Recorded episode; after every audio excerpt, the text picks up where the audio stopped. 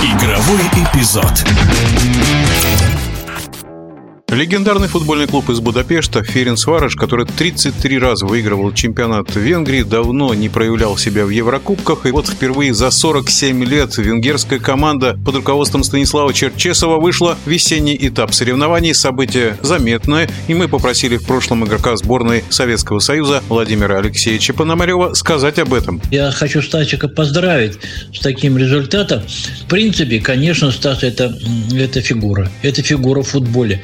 Он умеет работать и с коллективом, и с командой, и, в общем, с любой категорией. Как бы ты себя не чувствовал на футбольном поле, звездой или полузвездой, или начинающим спортсменом и так далее. Он ко всему умеет находить подход.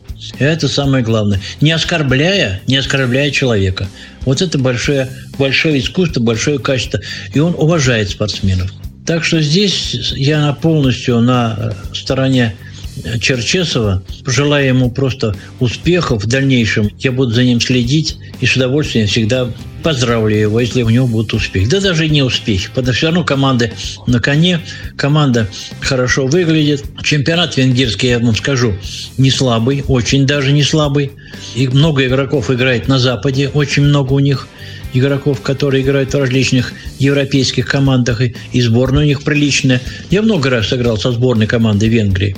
И когда я был в Олимпийской сборной э, Советского Союза и сборной команде Советского Союза на чемпионате мира, когда они обыграли на чемпионате мира 1966 года сборную Бразилии во главе с Пеле – и, а мы на следующую игру должны были играть с Венгрией. Ну, нам пророчили, конечно, все поражения. Ну, как так? Венгры обыграли бразильцев, а с нами-то они расправятся запросто. Нет, мы обыграли венгров 2-1 и вышли в полуфинал чемпионата мира.